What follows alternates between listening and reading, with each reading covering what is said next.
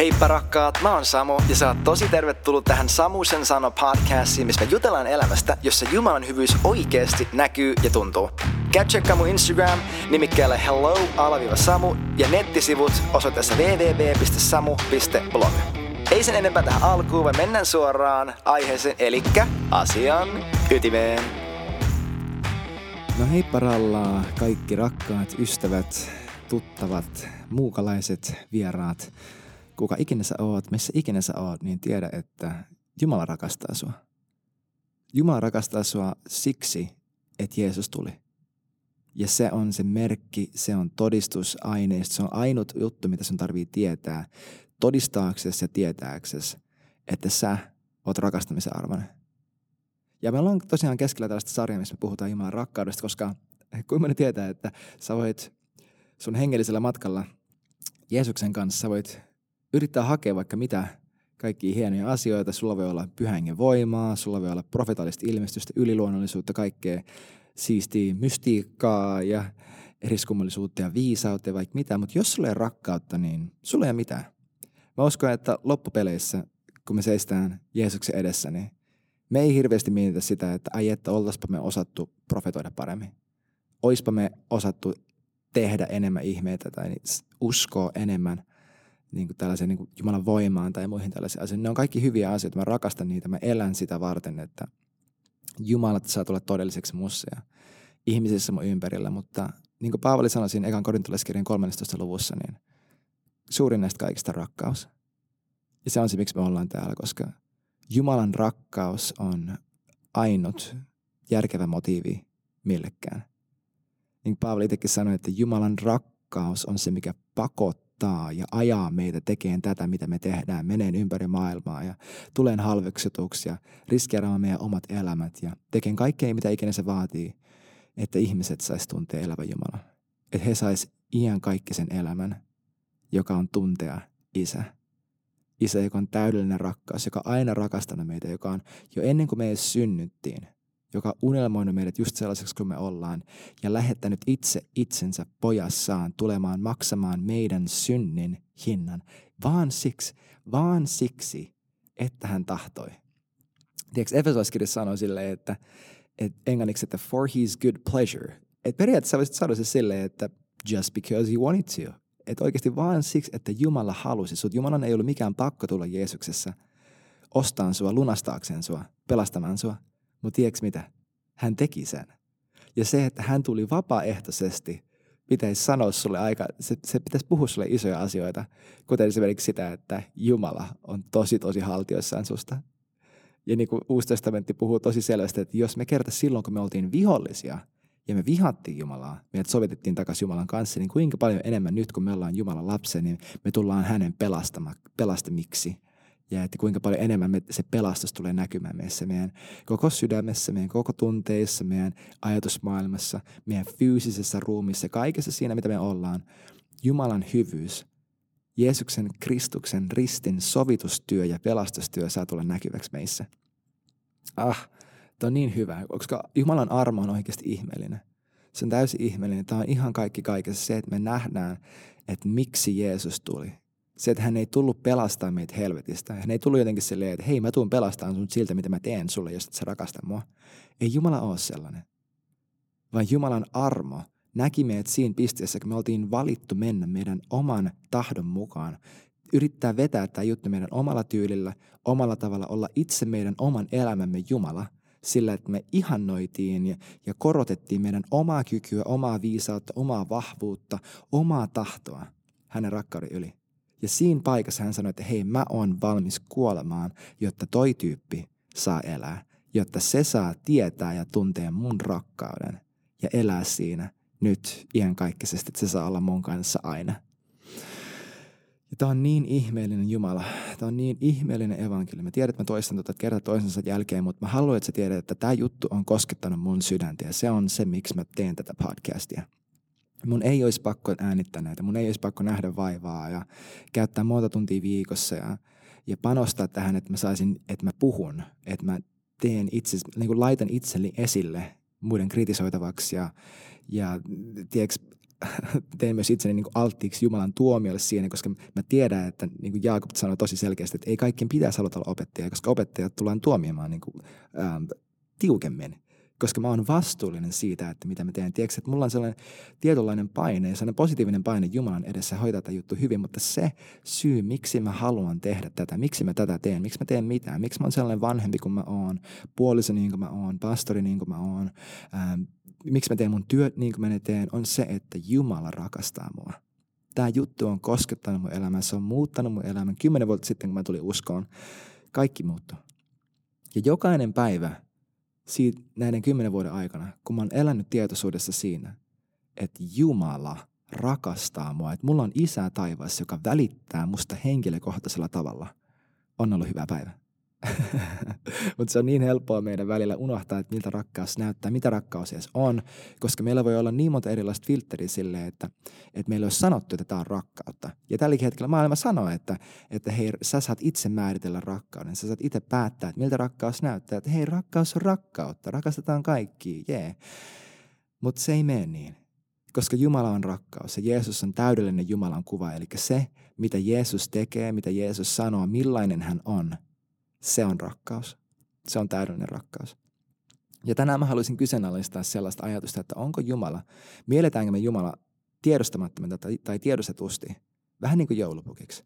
Että onko meidän isä taivaassa vähän niin kuin tällainen joulupukki, joka pitää listaa ja antaa meille risuja tai ruusuja sen perusteella, kuin hyvin me tehdään asiat.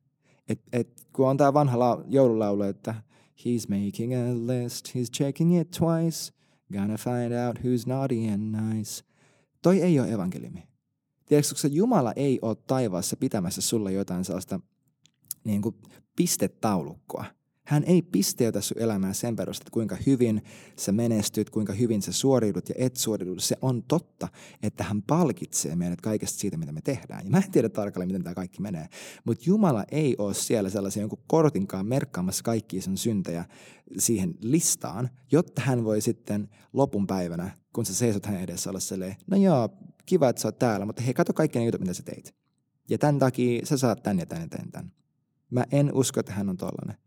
Tiedätkö nyt kun Kanye West on iso puheenaihe, ähm, niin mä katsoin yhden tällaisen videon, missä hän sanoi, että mä tiedän, että Jumala ei, että Jumalalla ei ole mulle tällaista pistetaulukkoa, mutta mä oon tehnyt itselleni sellaisen pistetaulukon ja hän selitti, miten hän yrittää saada 80 tai 90 pinnaa ähm, hänen taulukonsa mukaan, että kuinka hyvä kristitty hän on ollut. Ja Mä rakastan tätä tyyppiä. Mä rakastan sitä, mitä Jumala tekee hänen elämässä. Mä kiitän Jeesusta siitä, että hän on oikeasti pelastanut Kanye. Mä uskon, että Kanye kuuluu Jumalan perheeseen ja on ihanaa joku päivä ihan kaikki suuden tolla puolella tavata hänetkin. Mutta mut, kaverit, älkää lähtekö tähän, koska toi ei ole evankeliumi. Se on laki. Ja niin pitkään, kun sä elät sun elämää sellaisella tavalla, että sä päivä toisen jälkeen yrität olla tarpeeksi hyvä – se lukitsee sut elämään sellaisella tavalla, että sä katsot edelleenkin sun omaan napaan, sun omaan kykyyn, sun omaan vanhurskauteen ja, ja kapasiteettiin elää pyhä elämää. Mutta kuinka moni tietää, että Uusi testamentti sanoo, että, tai Raamattu sanoo meille, että kaikki ovat tehneet syntiä, kaikki ovat vajaita Jumalan vanhurskaudesta ja kirkkaudesta. Ja me kaikki tarvitaan pelastajaa. Mutta mä tänä aamuna just mietin sitä, että, että joko Jeesus teki kaiken, tai hän ei tehnyt yhtään mitään. Koska hän sanoi, että se, laki, profeetat, kaikki se, se on täytetty. Ja Paavali hänen kirjassaan huutaa sitä, että me ei eletä enää lain alla, vaan me eletään armasta. Roomaskirja 6.14 hän sanoi, että tiedätkö, synnillä ei enää ole valtaa sun yli siksi, että sä et ole lain alla, vaan armon alla. Ja se, että sä, et, et, että synniltä leikataan sen koko voimavara, eli toi lakihenkisyys, se riittäminen ja pärjääminen ja tsemppaaminen, että kun se poistuu sun elämästä, tuo paine yrittää olla tarpeeksi hyvä, yrittää olla tarpeeksi vanhurskas, yrittää sun omissa, omilla teoilla saada itsesi tuntumaan vähän puhtaammalta, niin synti myös poistuu elämästä. Mä lupaan sen. Sen sijaan sä tulet elään päivä toisensa jälkeen sellaisesta paikasta, että sä kiität Jumalaa, vaan siitä, kiitos siitä, että sun sana sanoo, että mä oon pyhä, että mä oon valittu, että mä oon kaikkea tuomiota yläpuolella, että sä oot kutsunut mut olemaan sun lapsi, että sä et ole antanut mulle pelon henkeä, sä oot antanut mulle lapseuden hengen, joka huutaa mun sisimmässä, että jes, iskä sä rakastat mua.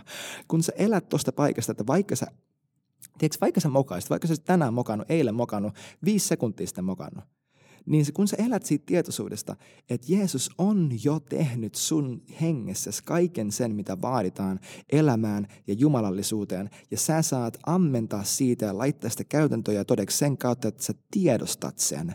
Toka Pietari 1.3 ja Filemon 1.3 niin se, sun elämä vaan, se vaan muovautuu siihen suuntaan, koska sun katse ei ole sussa itsessäsi ja sun omassa performanssissa, vaan se on Jeesuksen ristin sovitustyössä ja siinä, mitä hän on sun puolestasi tehnyt. Kaverit, lakihenkisyys ja oma vanhus, se edelleen, se ajaa meidät syyllistämään meitä itseämme ja muistelee meidän tekemäämme pahaa. Ja se laittaa meidät myös muistelemaan muiden tekemää pahaa. Koska ne asiat, mistä me tuomitaan itseämme, me tullaan tuomitsemaan kaikkia muuta. Ja yhtäkkiä, kun me eletään tässä paikassa, niin meidän elämästä tulee kilpailu, että me yritetään olla tarpeeksi hyviä ja parempia kuin joku muu, joko meitä itseemme vastaan tai jotain muuta vastaan. Ja meidän, tiedätkö, meidän henkilökohtainen hyvinvointi ja käytös, se on kiinni siitä, että kuinka hyvin muut ihmiset suoriutuu meille, mitä meille on tehty ja mitä me ollaan ansaittu ja mitä me ollaan vastaanotettu. Ja yhtäkkiä kaikista muista tulee meidän Jumala, paitsi Jumalasta. Ja meitä ei ole, eletty, meitä, meitä ei ole kutsuttu elämään tässä paikassa, koska Jumala ei ole se joulupukki rakkaus ei muistele kärsimänsä pahaa. Ja tämä tarkoittaa, että Jumala ei muistele sun syntejä. Englanniksi itse asiassa sanoo vaan silleen, että rakkaus ei muistele pahaa. Tämä vielä pelkistää se entisestään, että rakkaus vaan, teekö kaikki vaan se? Ihan sama, että onko se tehnyt, onko se vastaanottanut, mitä se on kokenut, mitä sillä on tapahtunut niin rakkaus ei elä sellaisesta paikasta, että kun mulle on tehty näin ja mä ansaitsen tätä ja miksi mulle aina käy näin ja taas mä oon tässä pisteessä. Tiedätkö, se ei elä, se, se ei koskaan kato menneisyyteen kivun kautta.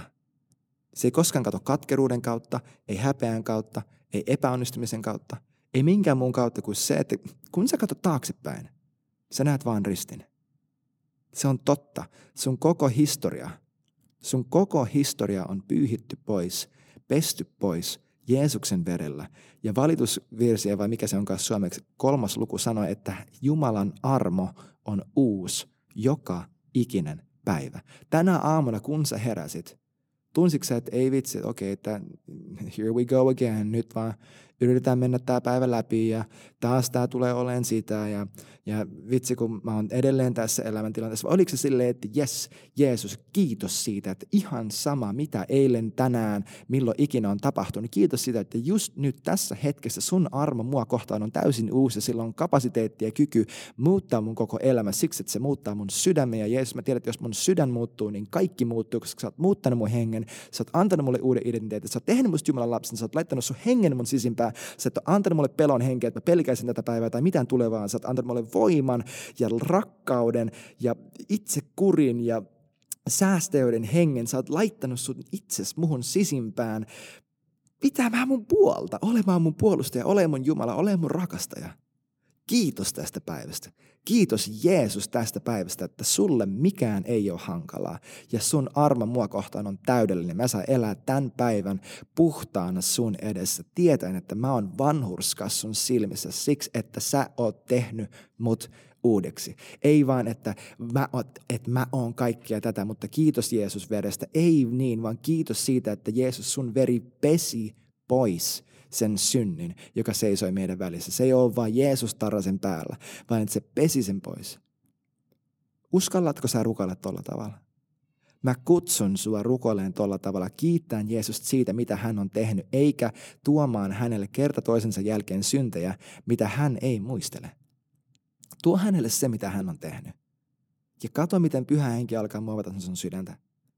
Tiedätkö, Johannes, Johanneksen evankeliumin kolmas luku, koko raamatun kenties tunnetuin jae, sanoo niin, että sillä niin on Jumala maailmaa, mitä? Rakastanut, että hän, mitä? Antoi ainoan poikansa, jottei yksikään, edes sinä, joka häneen uskoo, joutuisi kadotukseen, vaan että hänellä olisi iankaikkinen elämä. Ja tsekkaa tämä seuraava jae. Me ollaan puhuttu tästä ennenkin, että usein me laiminlyödään tämä seuraava ja me keskitytään vähän tuohon 16, mutta kuuntele tämä 17. Sillä ei Jumala lähettänyt poikaansa maailmaan tuomitsemaan maailmaa, vaan sitä varten, että maailma pelastuisi hänen kauttaan. Jeesuksella, jos kellään koko ihmishistorian tai ihmiskunnan historiassa olisi ollut oikeus tuomita maailma sen tekojen perusteella. Hänellä olisi, koska, hänellä olisi kenelläkään koskaan. Mutta hän ei tehnyt sitä, koska hän ei tullut tuomitsemaan, vaan hän tuli pelastamaan. Ja toka korintalaiskirja 5, tämä on edelleenkin yksi mun lempipaikoista koko raamatussa, jakeesta 16. Mä haluan vaan lukea tämän koko pätkän. Tämä on viisi jaetta. Kuuntele, kuuntele sun koko sydämellä, koko sun mielellä, kaikella mitä sä oot. Niinpä emme enää tunne ketään lihan mukaan. Eli tämä tarkoittaa, että sä et enää arvostele itseäsi, että ketään muuta. Me ei kritisoida ja pisteytetä ketään heidän ulkonäkönsä ja niin face value, tiedätkö, kirja kansien perusteella, sen perusteella. Me ei koskaan mietitä tai pisteytetä ja arvoteta itsemme tai ketään muuta heidän ulkoisen ulkonäön tai heidän fyysisen, luonnollisen, lihallisen kapasiteetin ja kyvyn ja viisauden tai minkä ikinä edes historian perusteella. Jos olemmekin tunteneet Kristuksen lihan mukaan, emme kuitenkaan nyt enää tunne. Jos siis joku on Kristuksessa, hän on uusi luomus.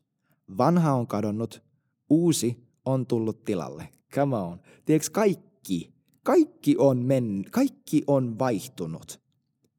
Tsekkaa, kuuntele vielä, kaikki tämä on Jumalasta. Jos joku on Kristuksessa, hän on uusi luomus, kaikki vanha on kadonnut, kaikki uusi on tullut tilalle, kaikki tämä on Jumalasta.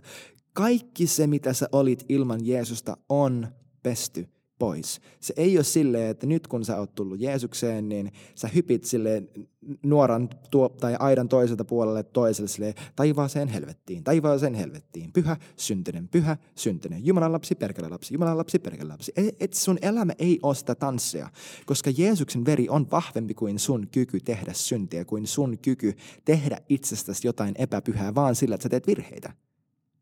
Ah, kaikki tämä on Jumalasta, joka Kristuksen kautta on sovittanut meidät itsensä kanssa ja antanut meille sovituksen virran.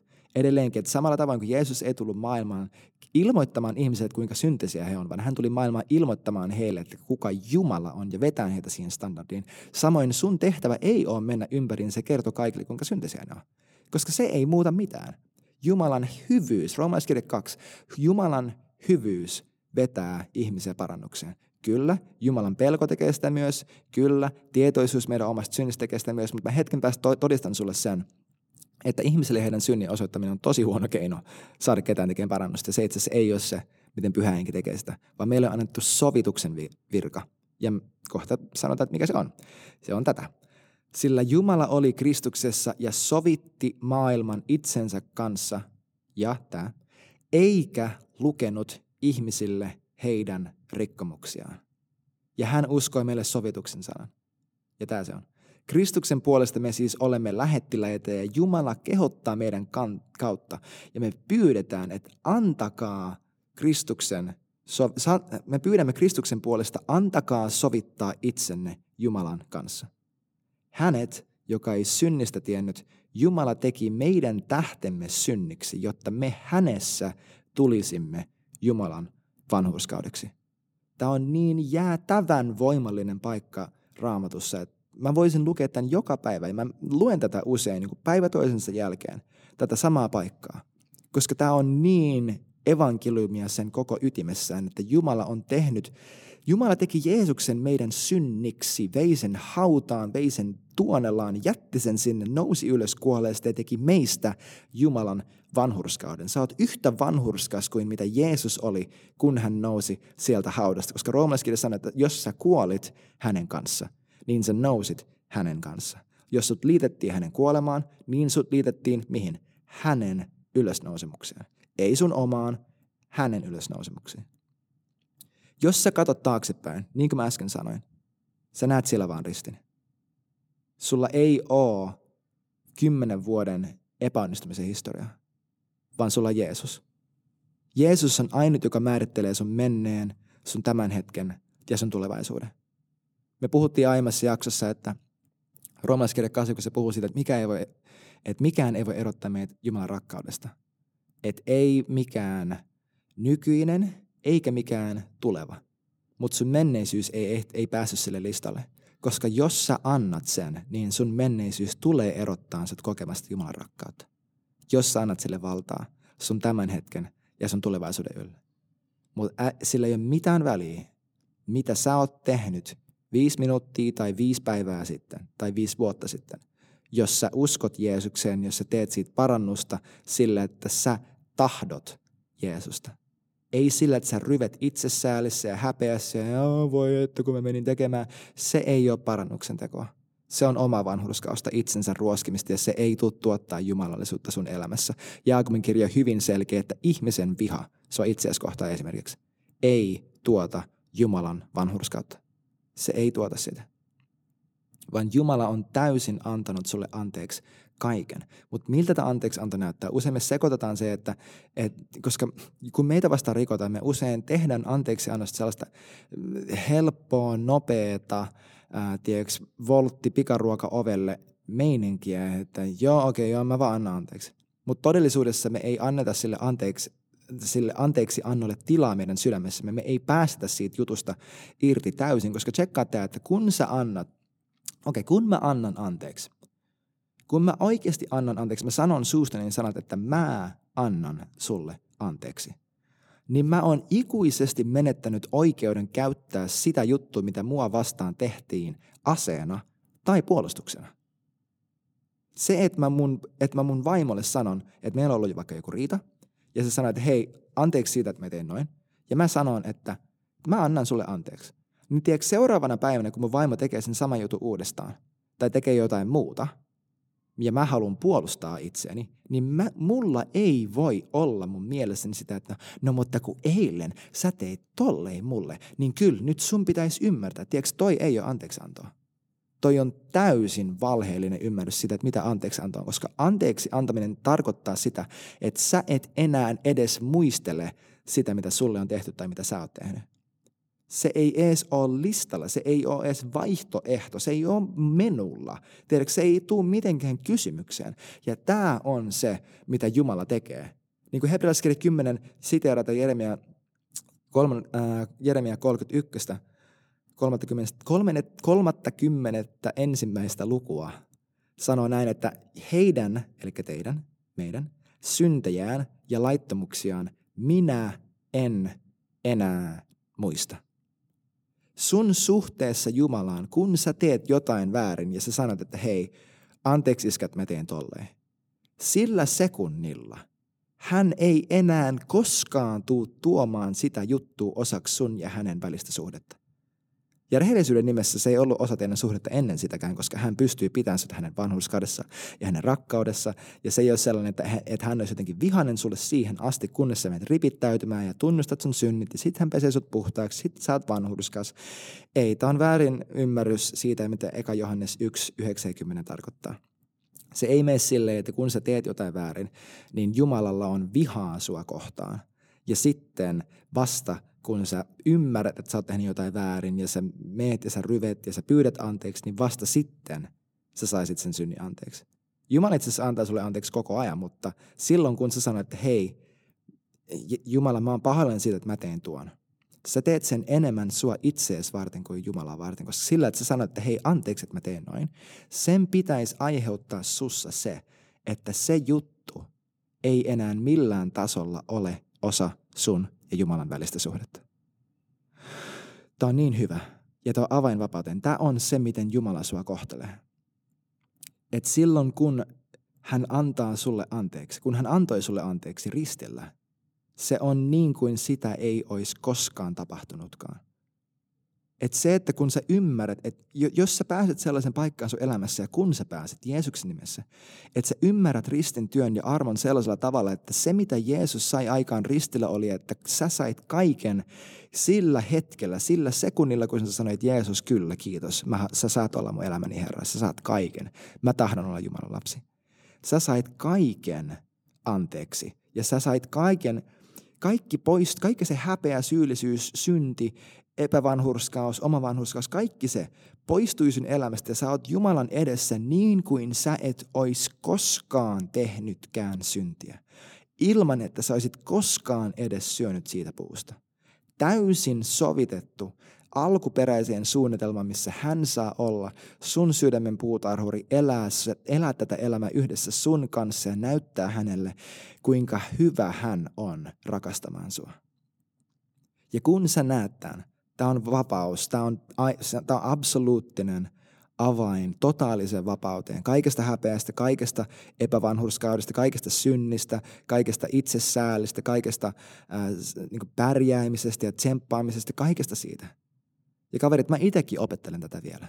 Mä opettelen sitä, että päivä toisensa jälkeen mä herään ja mä menen nukkumaan Jumalan rakkaudessa, Jumalan armossa. Ja kaikki, mitä sen välillä tapahtuu, on motivoituna. Saa motivaationsa siitä, että hän on rakastanut mua niin täydellisesti. Mä edelleenkin opettelen sitä itsekin, mutta tiedätkö mitä? Mä oon menossa sitä kohti. Mä oon menossa sitä kohti. Mä voin vilpittömästi sanoa, että mitä enemmän mä oon oppinut ymmärtämään sitä, että mitä Jumala mua rakastaa, niin sitä parempaan suuntaan mun koko elämä on mennyt. Koska silloin, kun hän on mun koko elämä, niin tiedätkö mitä? Mulla on tosi tosi hyvä olla. Tämä tarkoittaa sitä, etteikö mulla olisi kapasiteetti tehdä virheitä. Mutta missä vaiheessa me ollaan tehty, tai missä vaiheessa me ollaan identifioitu itsemme sen perusteella, että meillä olisi kapasiteetti tehdä virheitä. Edelleenkin meillä on Suomessa tosi vahva tällainen armahdettu syntinen siksi, että me haetaan meidän identiteetti siitä, että mihinkä me kyetään. Mutta jos, jos meidän kyky tehdä jotain väärin saa meistä syntisiä, niin eikö sitten se olisi myös totta, että meidän kapasiteetti tehdä oikein tekisi meistä vanhurskaita? Mutta yhtäkkiä toi kuulostaa siltä, että sä sun omilla teoilla teet itsestäsi paremman tai huonomman ihmisen. Ja me tiedetään, että toi ei ole totta. Että joko se on Jeesuksen veri tai se on sun omat teot. Mutta jos sä rikot laki yhdessäkään kohtaa, niin sä oot syyllistynyt koko lakiin. Ja kukaan meistä ei halua elää siitä paikasta. Koska meidät on tehty uudeksi. Meille on annettu uusi sydän, uusi luonto, uu, me ollaan täysin uusi luomassa. Kaikki se, mitä sä oot, on luotu Kristuksessa hänen kirkkautta varten. Se on se, kuka sä oikeasti oot ja sä et muistele kärsimäisi pahaa.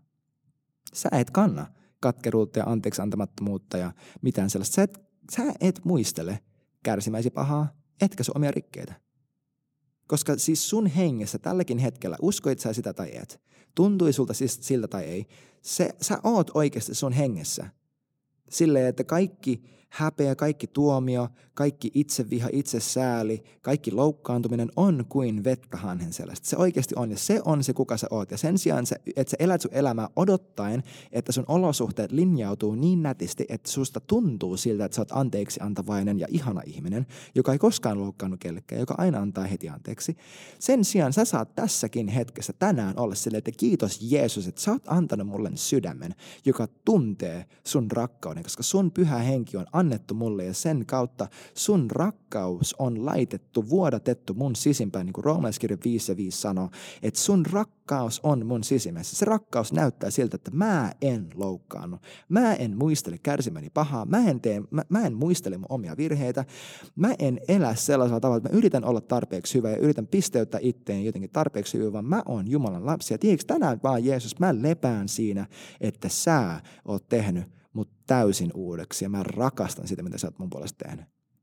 Tiedätkö, sulle on luonnollista antaa anteeksi, koska kukaan ei ole sulle mitään velkaa. Koska sun odotus ei ole ihmisissä, vaan sun odotus on Jumalassa. Sä annat Jumalan olla Jumala ja sä luotat siihen, että hän tekee kaiken sen työn sun elämässä, kun sä vaan sanot hänelle kyllä ja kun sä uskallat päästä irti siitä omavanhurskaasta pärjäämisestä ja tsemppaamisesta ja heittäydyt täysin hänen armon varaan joka aamu, koska hänen armo on joka aamu uusi. Sä saat elää tässä vapaudessa. Jos et sä vielä tunne Jeesusta, jos, jos sun pitäisi tutustua Jeesukseen, niin sun täytyy tehdä tätä tänään. Jos sun elämä ei ole sellaista, että sä elät vapaudessa, synnistä, häpeässä, jos, sä, jos sun sydän ei todista sun sisimmässä, että minä olen Jumalan lapsi. Mut on pesty täysin puhtaaksi ja Jeesus on mun Herra ja sä oot käynyt kasteella ja pyhä henki asuu sussa. Sä tarvit sitä. Sä oikeasti tarvit sitä. Jumala ei pidättele sun syntejä sua vastaan, mutta sä tarvit Jeesusta. Ja mä kutsuisin sut tänä päivänä, tänään, heti vaikka tässäkin hetkessä, polvistua missä ikinä sä oot ja sano Jeesukselle, että tuu mun elämään, oo mun elämän Herra. Oo kaikki se, mitä sä tahdot olla mun elämässä. Kato, miten hän muuttaa sua ja sen koko elämää hänen kirkkaudensa kaltaiseksi. Ciao, daukki ja nähdään ensi viikolla. Se oli tältä osin siinä ja kiitos, että sä olit kuulolla. Käy tsekkaa mun uutiskirjan mun nettisivuilla ja laita hei kysymyksiä palautetta tulemaan vaikka Instagramin kautta. Ja muista, että Jumala rakastaa sua täysin, sataprosenttisesti, koko ajan, just sellaisena kuin sä oikeasti oot. Nähdään ensi viikolla.